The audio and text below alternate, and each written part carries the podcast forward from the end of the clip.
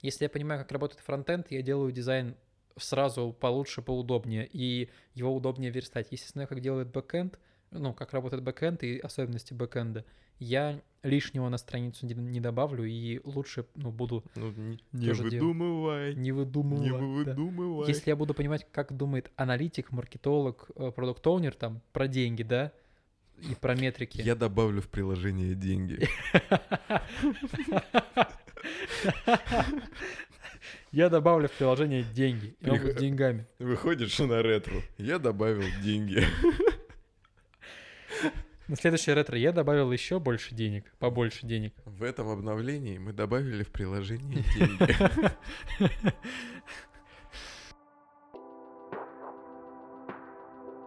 Привет, я Никита, дизайнер продуктов, и иногда мне снится, что я разработчик. Привет, я Роман, и сегодня я должен был идти на волейбол, но записываю подкаст. Это подкаст «Дизайн такой», Шестой выпуск? шестой. Ну так погнали.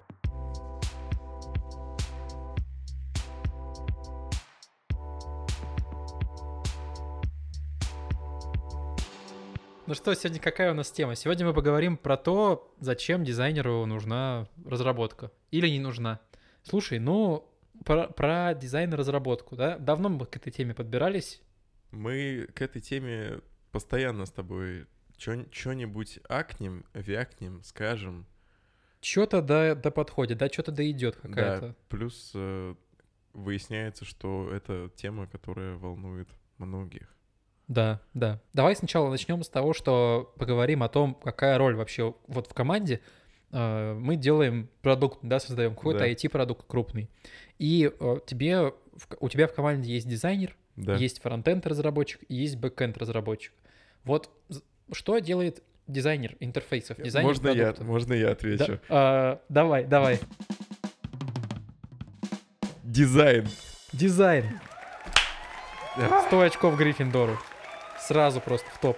Я А, просто не хочу отвечать на следующие два вопроса, поэтому я ответил на первый, все отлично. Чем занимается дизайнер? Он разрабатывает, э, проектирует продукт. Разрабатывает фронтенд разработчик и бэкенд, а дизайнер проектирует его. То есть за что мы отвечаем? Мы За отвечаем интерфейсную составляющую. за, интерфейсную, за интерфейсную составляющую и за э, то, как работает продукт, за логику Да. работы. В том числе мы можем писать спеки по продукту, какие-то тр- требования ТЗ для разработчиков.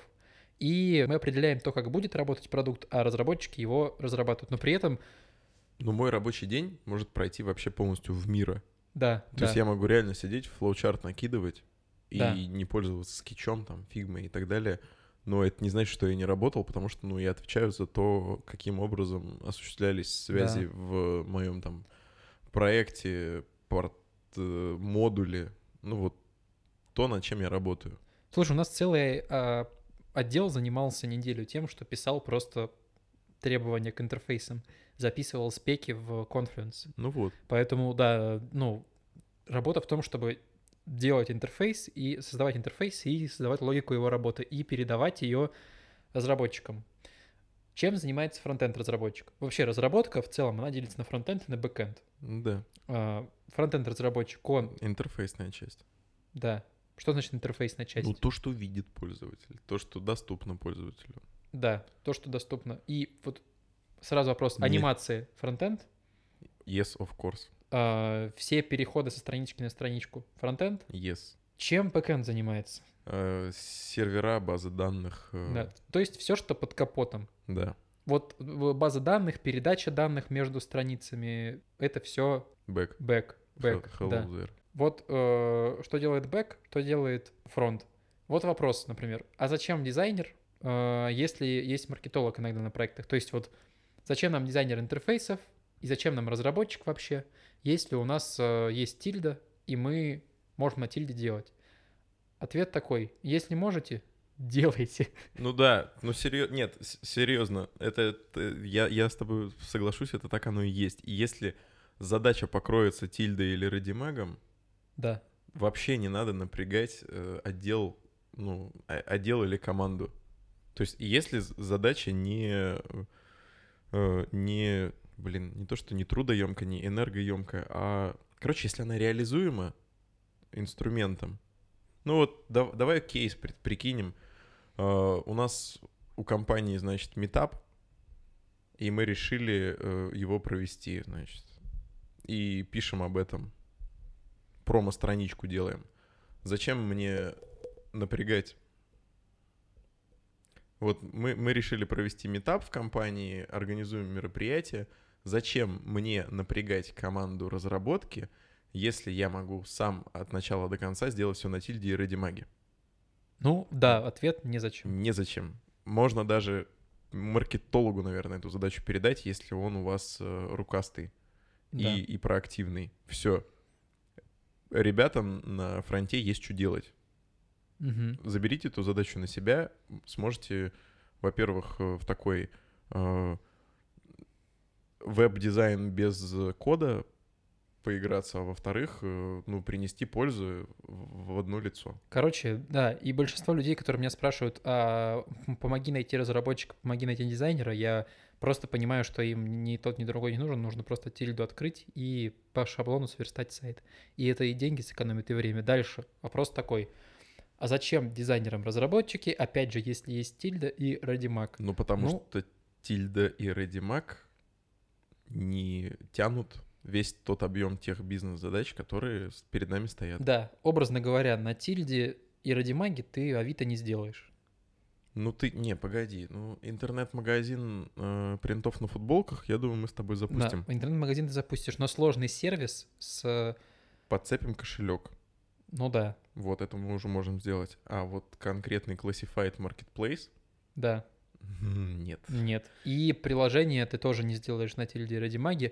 То есть разработчики нужны для более сложных каких-то проектов, для э, сложных сервисов, и они не делаются без разработчиков. Давай еще подчеркнем, что Тильда и ReadyMac веб и веб.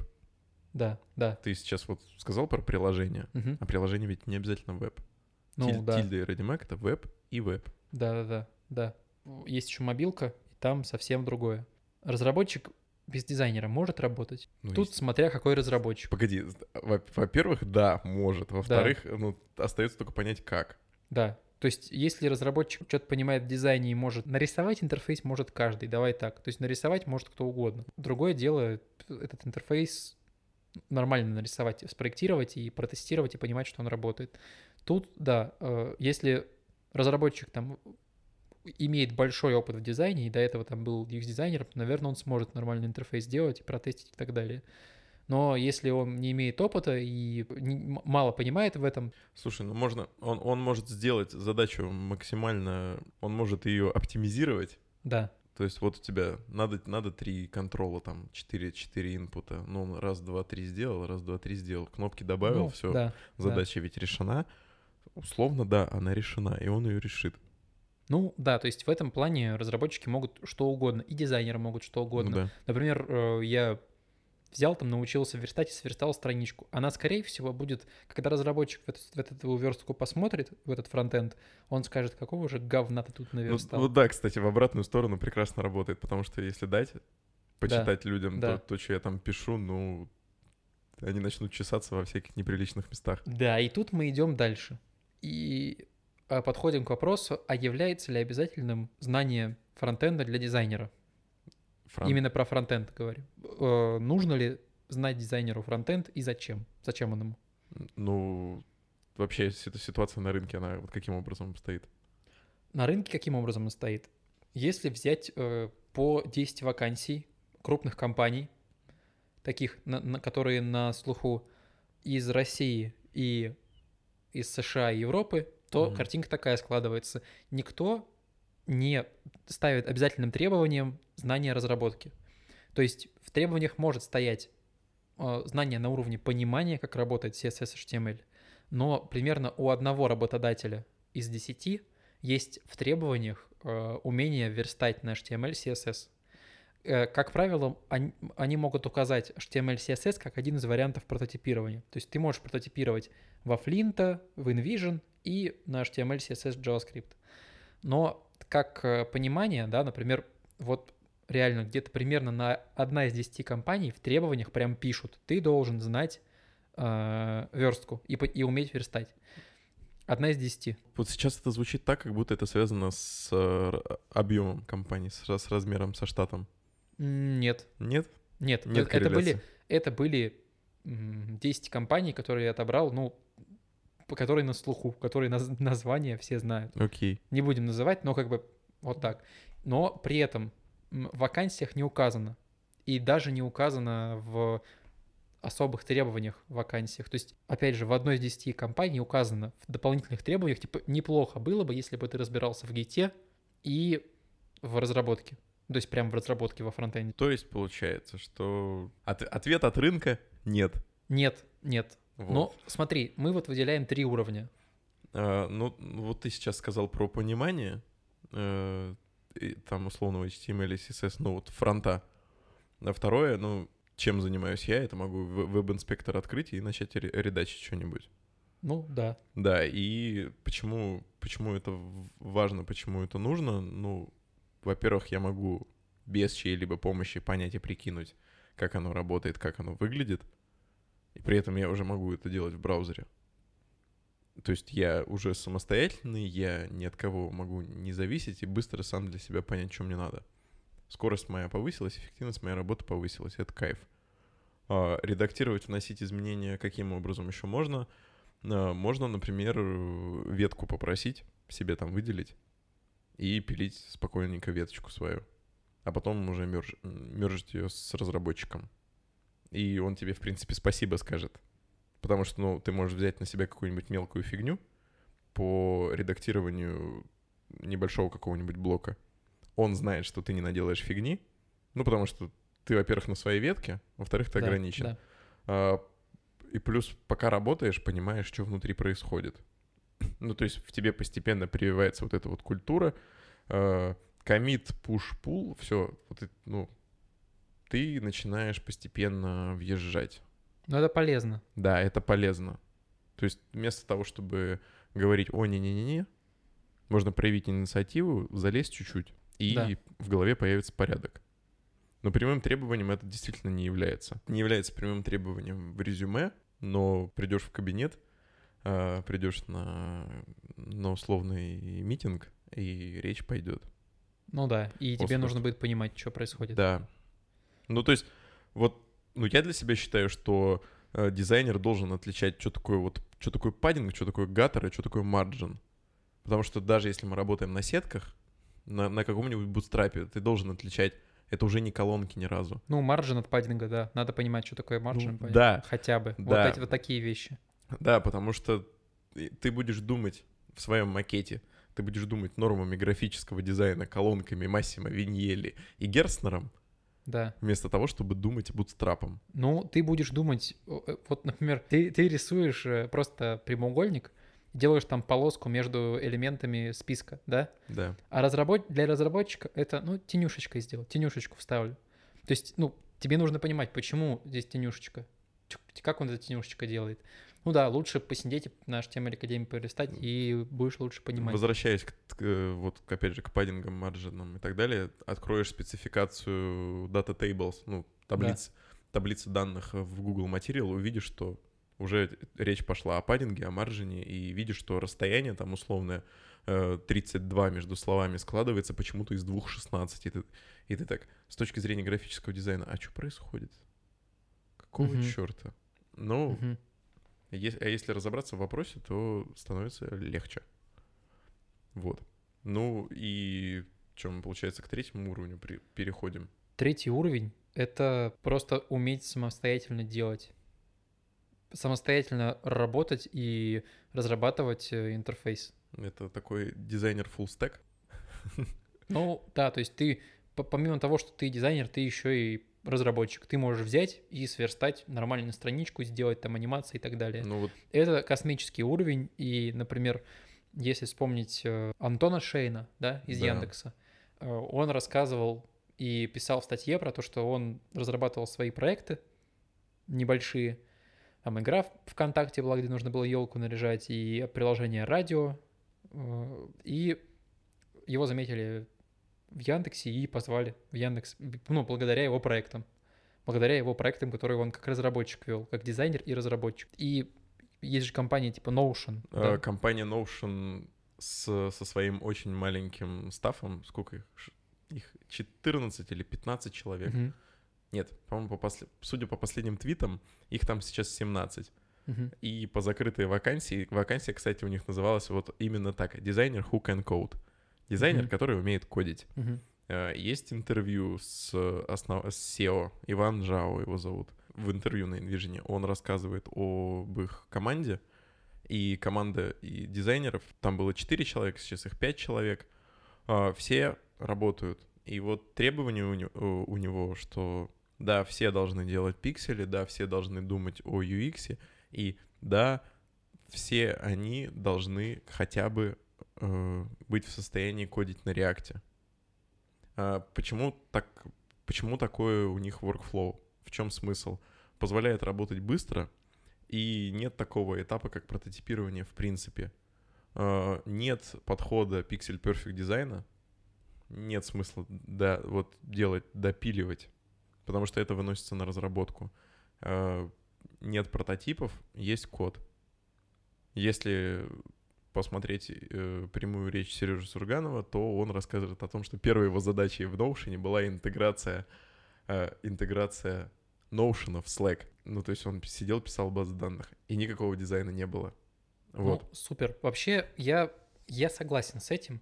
Я поддерживаю ту точку зрения, что если дизайнер может кодить, то мы можем миновать и, и- и вообще вот эти Perfect макеты, которые должны соотноситься с э, финальным вариантом на проде, который, они уходят, и есть разработчики, которые специализируются на, ну, на хорошем коде, на код-стайлах, на бэкэнде и фронтенде. Есть э, дизайнер, который ну, накидывает интерфейс уже сразу в, ну, в коде, и это намного быстрее. Вот представляешь, например, какая сейчас у многих э, схема.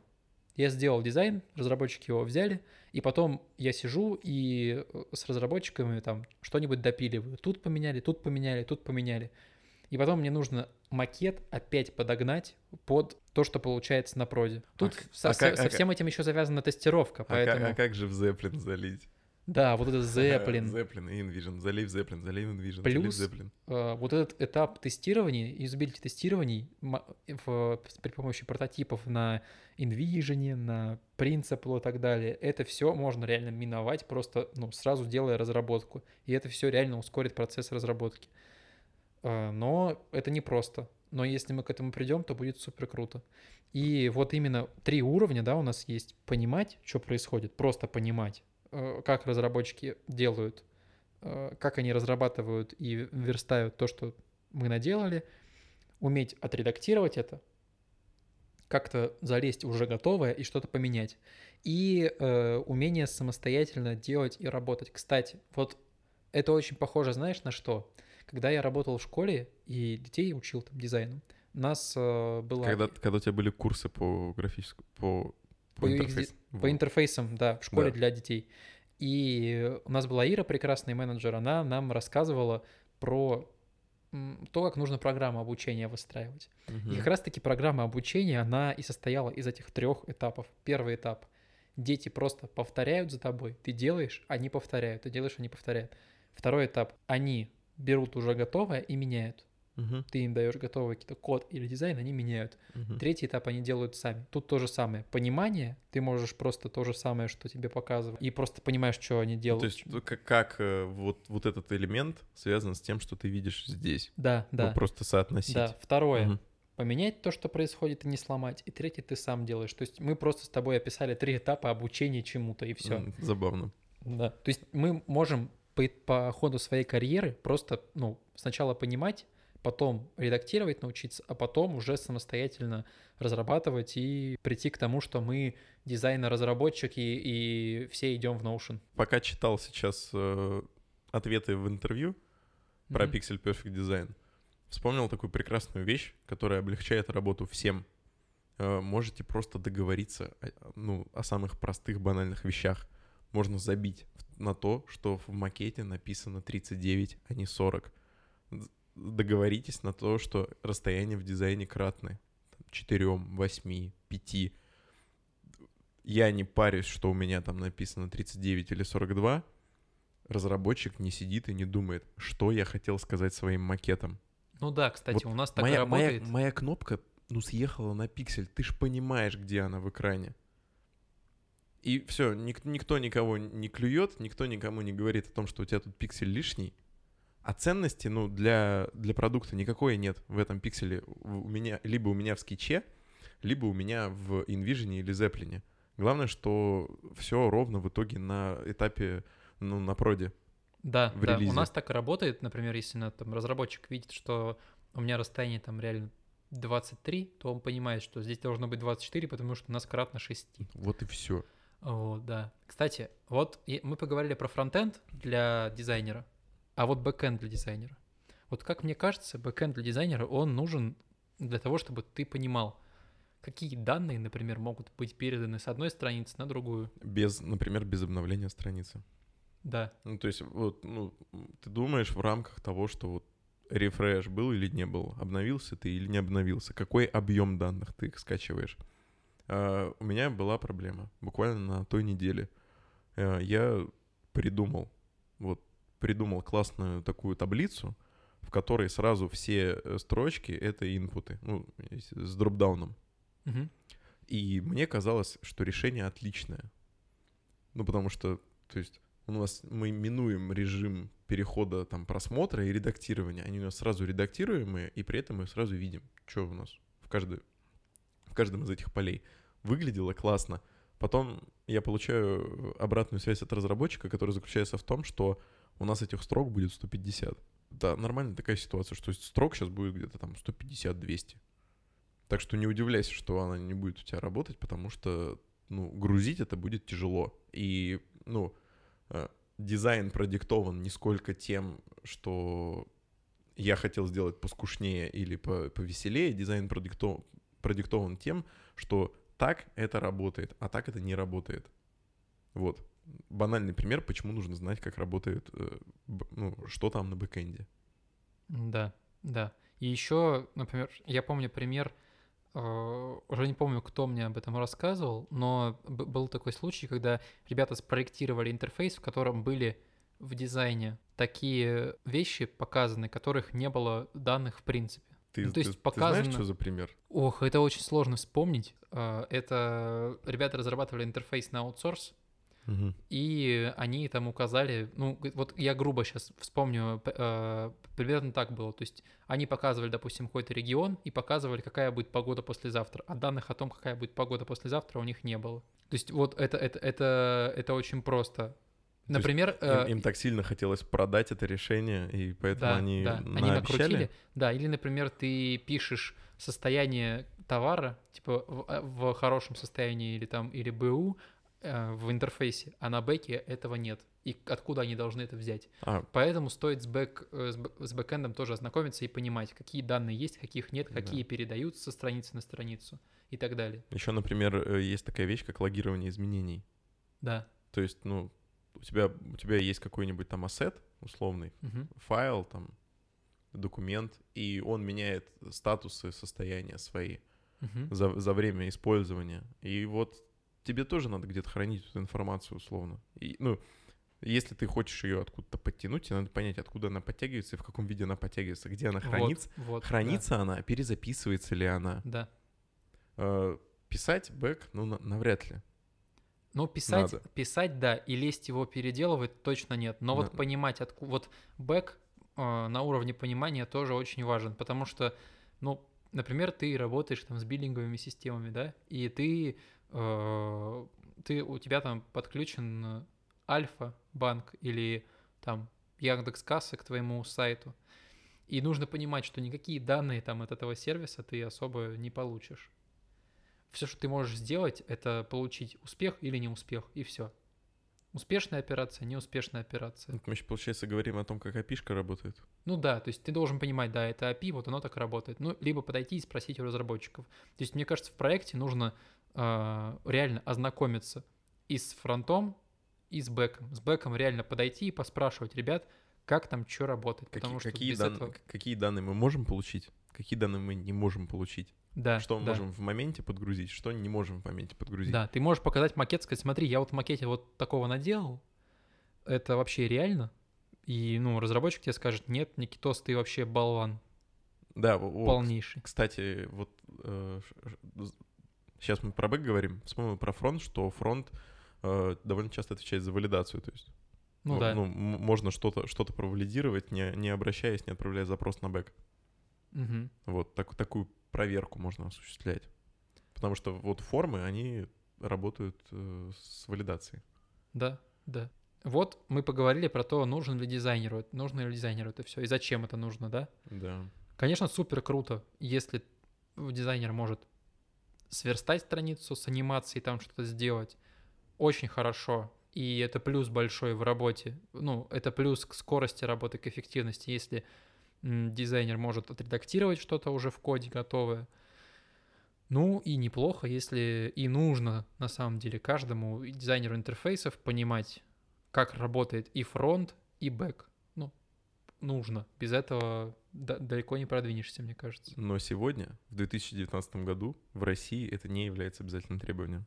Нигде, да. Нет. Ну, практически нигде, давай так будем Ну, говорить. ладно, Да. ладно, да. Но если ты на собесе скажешь, я могу верстать или я могу разрабатывать, это большой плюс. А еще у меня джип в Москве. Еще джип в Москве, да, Да. и этот турик в Казахстане. Короче, турбо, турбовый. Едем дальше. А.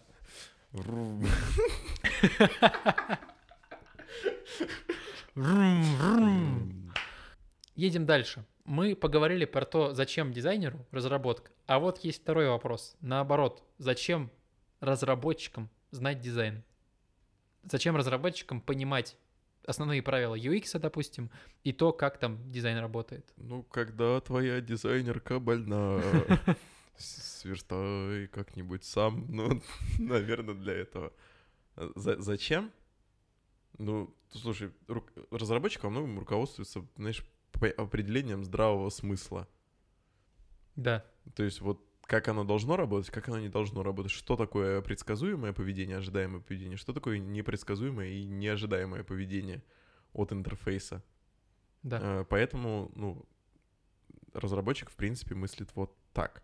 Ты пообщался с разработчиками на эту тему основательно. А Вопрос у меня был очень простой. Э, Какие проблемы при общении с дизайнерами возникают, как- когда дизайнер не понимает принципы разработки? Э, И что хотелось бы, чтобы дизайнер понимал? И еще вопрос. Должен ли, ну вот такой же, как и у всего нашего выпуска, должен ли э, дизайнер верстать? Первый ответ. Дизайнер должен понимать, как это делается, макет делать не должен. Вот, вот вам ответ от одного Мгм. из моих э, разработчиков с моей команды. Мо- можно расслабиться, ну, как бы чуть-чуть выдохнуть. Да. Не должен. Понимать должен. Да. Идем дальше. А, в чем проблема возникает при общении с дизайнерами? В том, что дизайнеры не понимают переиспользования классов, э, нет как такового системного мышления, э, вложенности э, и ну, какой-то технической части в плане реализации каких-нибудь элементов. Ну вот у нас есть кейс, когда ну вот там есть прямоугольник, у него три угла Мгм. скруглили, а там еще два угла, и вот, вот эти вот уже, они уже не скругляются. Но у, у дизайнера в скетче все скруглялось.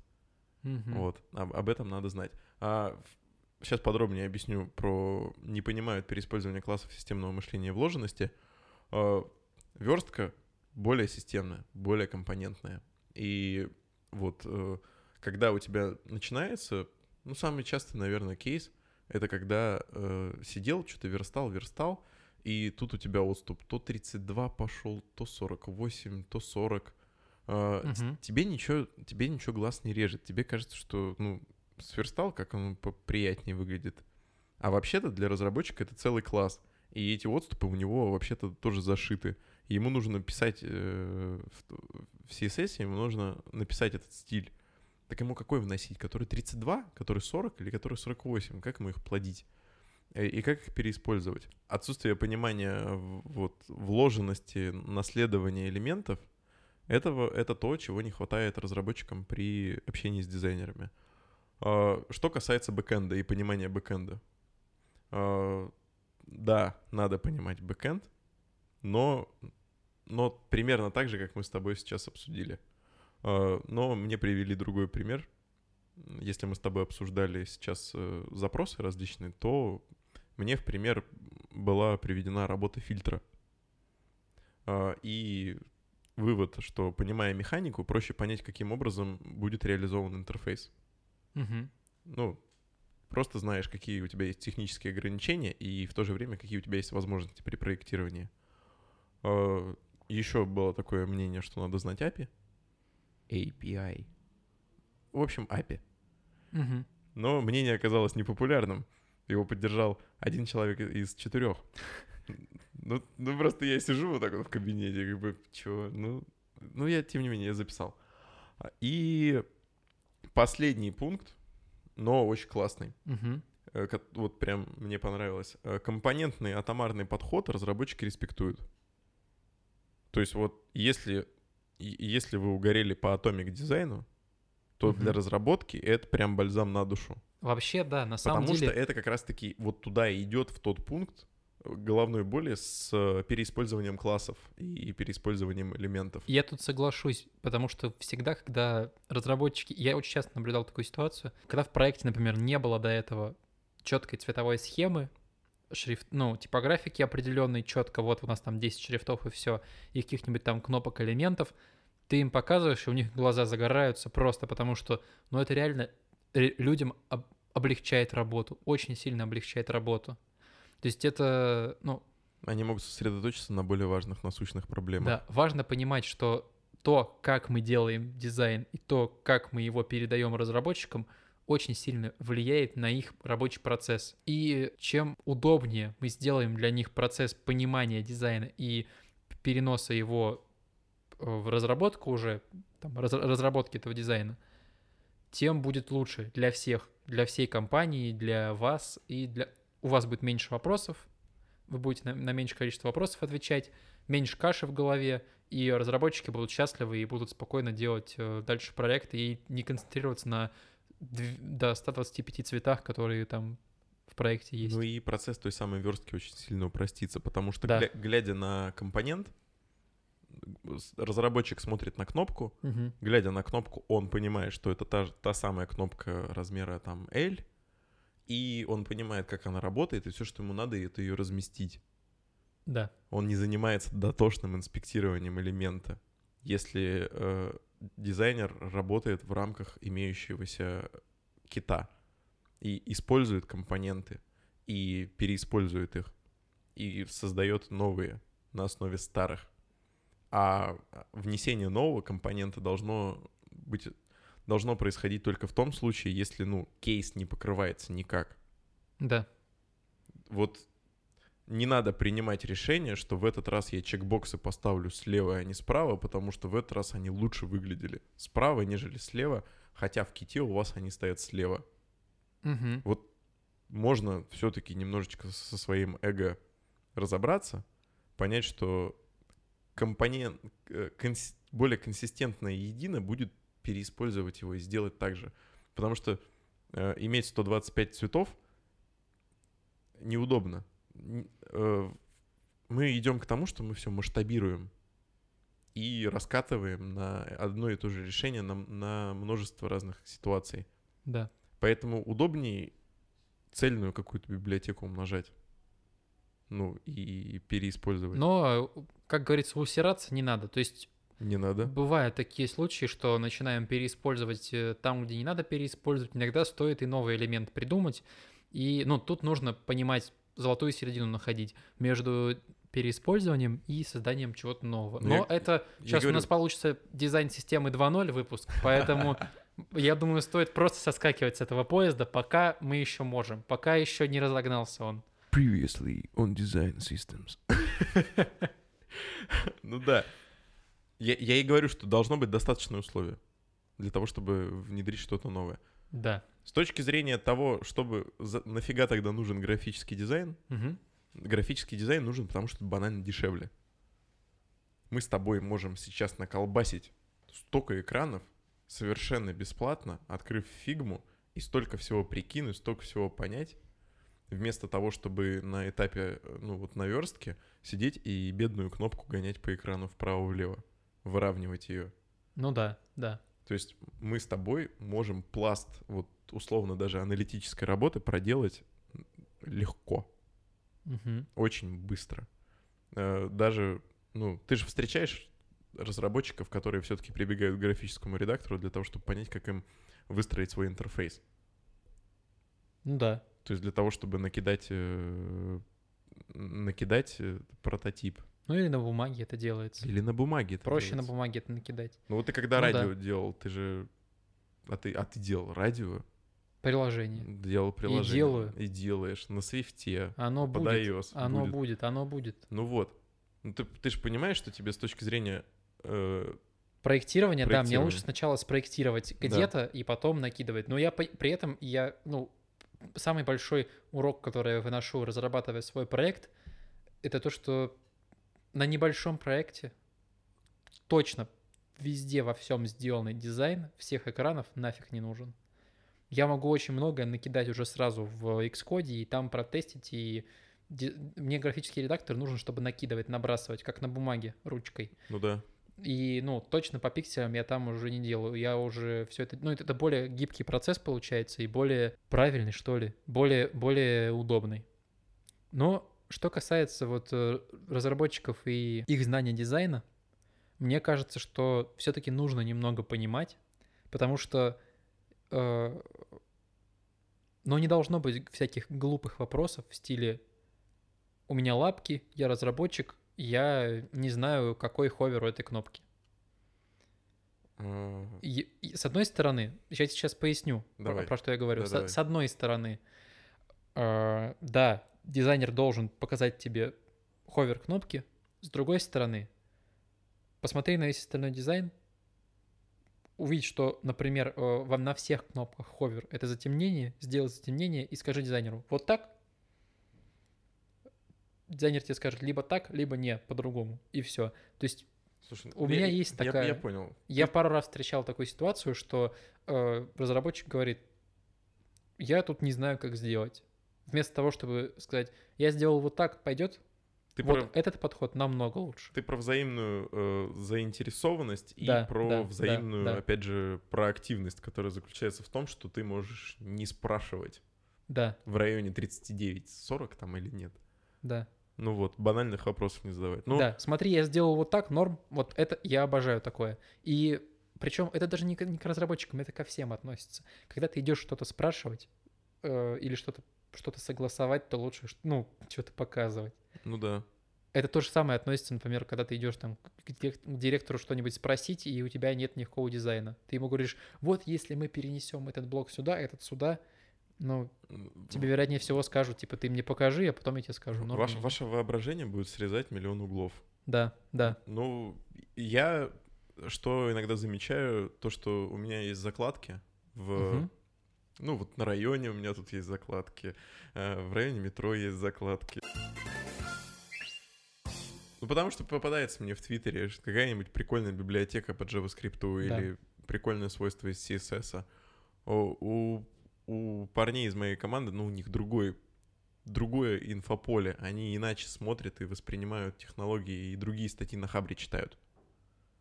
Я же им могу прикинуть, смотри, какая прикольная библиотека JavaScript, можно быстренько сделать drag-and-drop. Да. Если, да. вы, если я интересуюсь какими-то возможностями э, фронтенда, я могу думать о том, как их внедрить в свой рабочий процесс. Мгм. Вместо того, чтобы, вместо того, чтобы думать, что это невозможно, либо же вместо того, чтобы запускать процесс, потому что это надо написать полностью от руки. Да. Еще очень круто, когда разработчик, кстати говоря, может сказать тебе, а мне кажется, эта кнопка неудобная. Мне кажется, вот это неудобно. Это реально очень круто, потому что ну, ты видишь вовлеч... вовлеченность э, участников команды в проектировании приложения, проектировании продукта. Я очень поддерживаю подход, что UX, UX должны примерно понимать все. Да, есть там фреймворки э, и под подходы, методики тестирования, интервью и так далее. Это работа UX-дизайнера. Но понимать какие-то базовые вещи в UX и, гов- и говорить всем, ребята, мне кажется, это неудобно. Это очень важно для всех, для Короче, разработчика, тестировщика, не знаю, э, швеи, гитаристки, э, уборщицы, продукт-оунера. Ну, короче, интересно у меня, да, градация идет? Короче, я а- сижу и думаю, тут у вас там что, дырки на жопе? Откуда у вас швея в офисе? Чё за фигня? швея-гитаристка. Швея-гитаристка? Швея-гитаристка. Ты что, не смотрел тысячу лет до нашей эры? 10 тысяч лет до нашей эры? Нет. Швея-гитаристка. Так. Ладно, тебе нужно заполнить э, пробел. Тот фильм, где, короче, до нашей эры показывают времена, но там копы, они крабами застегивают на, наручники. И Чёрт. там есть швеи-гитаристки. Они, короче, у них натянуты нитки, они так вот делают. Я сейчас... Я, я, люблю, я люблю резюмировать и Давай резюмируй. выводы. А, Если любой член команды видит, что интерфейс мудацкий, не надо молчать, можно сказать. Конечно, конечно. С поправкой на то, что бывают все-таки специализированные какие-то сервисы, которыми пользуется ограниченный круг людей. Да. То есть, ну, если там какой-нибудь бухгалтерский учет, документооборот, а, и сюда, ну, в, в это, в, в это приложение, в этот интерфейс будет трудно зайти, не обладая контекстом. Тут стоит делать поправку. Но в целом, если любой член команды считает, что кажется мудацкий интерфейс, Да там это может даже не касаться специфики. Это может касаться, касаться того, что, блин, кнопка тупо слишком бледная и незаметная. ну или на ней Бу- написано не по-русски. Да, то есть бывает, ну, как и разработчики, и как и любой человек, дизайнеры могут ошибаться и могут где-то что-то не учесть. Глаз очень сильно замыливается, и свежий взгляд — это очень важно. Поэтому мне кажется, что любой участник команды, он может сказать, здесь, мне кажется, неудобно. И, ч- и часто эти советы, они учитываются нами, и ну, это все отражается на макетах. Слушай, ну наш с тобой разработчик очень классный, прикольный прогресс-бар впилил. Мы даже без единого какого-то а, обсуждения сказали, что он остается на сайте. Это Помнишь? еще тогда. Ну да. Мгм. Ну да. Ну, почему бы нет? Слушай, но вообще, мне кажется, что это важно для всей команды понимать э, то, чем занимаются их коллеги. То есть, например, я дизайнер, мне нужно понимать, чем занимаются фронтендеры, бэкендеры и тестировщики, и как примерно их э, работа из чего состоит. Ну и, и куда задать вопрос? Да, то есть, например, и- если и- ваш Confluence уже не отвечает на вопросы. если я понимаю, как работает тестировщик, как он проходится по интерфейсу, да, и как он пишет там баг-репорты и так далее, то, ну, у меня лучше понимание того, как, как э, взаимодействовать с ним. И, например, я тоже могу написать какой-то баг-репорт или знать, с кем, с кем общаться.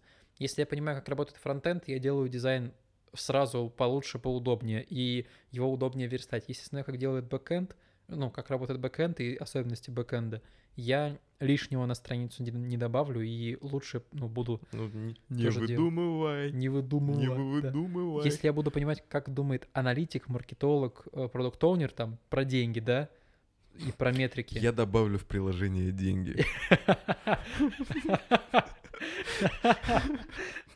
Я добавлю в приложение деньги. И он будет деньгами. Выходишь на ретро. Я добавил деньги. На следующее ретро я добавил еще больше денег, побольше денег. В этом обновлении мы добавили в приложение деньги. Поставьте, Теперь, теперь в приложении можно брать деньги. включите звук для того, чтобы бабло шелестело. Потрясите телефон, чтобы оно позвенело. Да. Да, отлично. В общем, каждый должен в команде примерно понимать, чем занимается, э, занимаются коллеги. И это, в принципе, улучшает дух командный как-то и улучшает взаимодействие. Я это знаю на своем примере, и это прекрасно сработало. В общем, с подростковым это не моя зона ответственности, это меня не касается, я вообще дизайнер, надо бросать. Это не командный подход. Нет. И, ну, мне кажется, это уже не работает в 2019 году. В 2020 тоже не будет работать. Следующий выпуск про тренды. Следующий выпуск про тренды. Ну, Да. а а у нас не было выпуска про тренды. Ой, Слава богу. боюсь узнать, если есть такой выпуск. очень круто, если э, уча- каждый участник команды стремится узнать и понимать, э, чем занимается другой. Это, ну, мне так кажется, и мне кажется, это хорошо сказывается на работе. Ну, для меня, например, э, такой точкой соприкосновения является тот же самый кит, Да, э, поддержка кита. Мгм. Поддержка версии, обновление кита. Ну, мы для этого гид используем. Мгм. Просто, ну, то есть даже не абстракт, а GitHub. Только у одной компании из всех, которые я смотрел, и русскоязычных, и зарубежных, был, было требование знания гита. Да? Да, могу сказать, это BlackBerry. Вот, только у BlackBerry. Ну, это классный навык. Да. Когда, да, ты, супер. когда ты понимаешь, что из себя представляет контроль версии, что такое комит, что такое push, что такое pull, что такое мерч, и что такое ветки, и что такое мастер, в голове сразу возникает понимание того, как работает разработчик. Да, да. И вы с разработчиком здесь возникает, ну, вы соприкасаетесь очень плотно, потому что его UI-кит построен не на библиотечке скетча, Мгм. он построен на вот этих на токенах, на компонентах. Если ты понимаешь, из чего состоит компонент и какие свойства для ну, в нем нужно менять, чтобы э, менять его состояние, Да. какие-то там стейты, там, default, disable, там, focused, э, Мгм. pressed и так далее, тогда, ну, придет понимание того, чем ты занимаешься и как оно устроено, и что нужно э, какими-то малыми э, манипуляциями поменять, чтобы получить что-то новое. Банально, да? Дизайн плюс разработка плюс тестировка плюс э, менеджер — это продукт. Если ты знаешь только дизайн, ты весь продукт в целом не понимаешь. А если ты немножко каждого знаешь, ты понимаешь весь продукт в целом и видишь его. Как читаешь матрицу, твою мать. Твою мать, а, а- а разрабатывать-то дизайнеру надо? А, я считаю так, что, ну, я, например, сейчас в состоянии что-нибудь заверстать, условную табличку, ну, потому что мне быстрее понять, как она работает в браузере, нежели э, делать этот smart layout в скетче. И для меня это один из способов прототипирования в данный момент. И HTML и CSS. А, и Так как я э, этим занимаюсь, там, прошел пару курсов и в состоянии что-то сам сварганить в текстовом редакторе и запустить в браузере у себя на локальном сервере, посмотреть, я могу общаться с разработкой, с командой, с фронтом в первую очередь. Но мне нечего делать, мне там не тягаться, если я скажу, что я еще и разработчик. То есть Да. это неэффективно, это, это убыточно. Я не буду покрывать тот, э, тот пул задач, который передо мной встанет. Я гораздо эффективнее и лучше буду решать свои задачи как дизайнер, который понимает, э, как работает интерфейс, как работает фронтенд. И я там буду полезен. В общем, решайте сами для себя, нужно ли вам это. На уровне понимания, вот три уровня берем, на уровне понимания всем нужно понимать, как работает фронт и бэк. На уровне редактирования лучше знать, но выбор каждого, можно углубляться в что-то другое.